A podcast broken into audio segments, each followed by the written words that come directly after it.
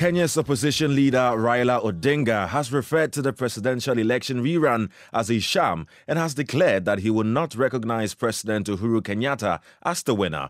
Odinga has vowed to continually push for electoral reforms through protest. With voter turnout reported to be about 40%, President Uhuru Kenyatta was declared winner after amassing 98.2% of the votes cast in the election rerun held on October 26th. But what is likely to happen amidst the different standpoints of the ruling and opposition parties? I caught up with DW's Chrispin Mwakideu and sought his opinion as a concerned, well informed Kenyan.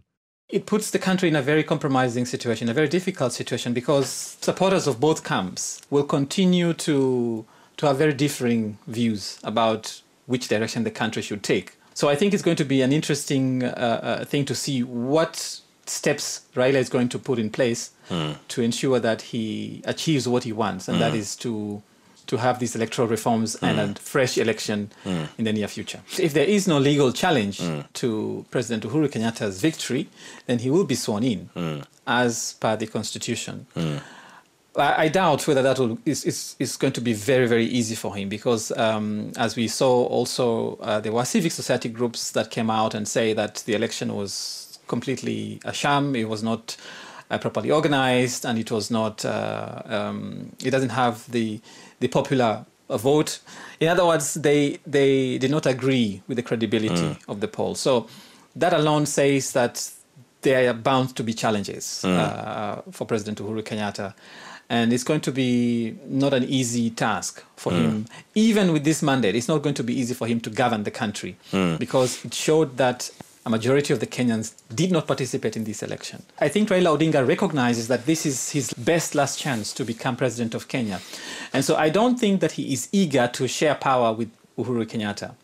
He wants to prove that he has been the champion of democracy. He's the one who championed for a new constitution, and he wants to prove that he is the one who will bring about a credible electoral process in Kenya. He wants to be remembered for that.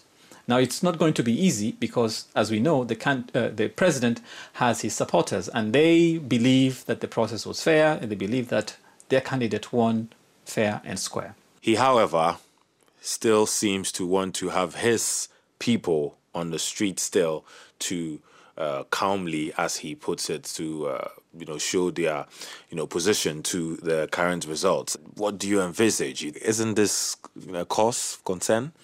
It is a cause for concern. It is it is very worrying, um, and I'm not the only one. I think a lot of Kenyans and a lot of observers and those who are interested in Kenya are closely following the the developments. Odinga uh, announced after the election that he was going to transform the NASA coalition into a resistance movement. Now, that of course is a radical move because in my opinion, I don't think that Kenya requires a resistance movement. What Kenya needs is a strong opposition party that checks the government, uh, uh, holds it to account. But I don't think we are at that stage where we can say that we, as Kenya, need a resistance movement. Having said that, I think that his supporters are still that. Um, I don't want to use the word fanatical, but they, they do take very seriously his message, his statements his rhetoric, and whatever he says, they really, really, you know, believe in it. He has that power. He has that conviction. I don't know how he does it, but he does. And if he calls people to take to the streets, you will still see pockets of protest and violence here and there. But overall, I think most Kenyans are tired. They are tired of the politicking. They are tired of the of the stalemate. They are tired of this rivalry between Uhuru and, and Odinga, and they just want to move ahead with their lives.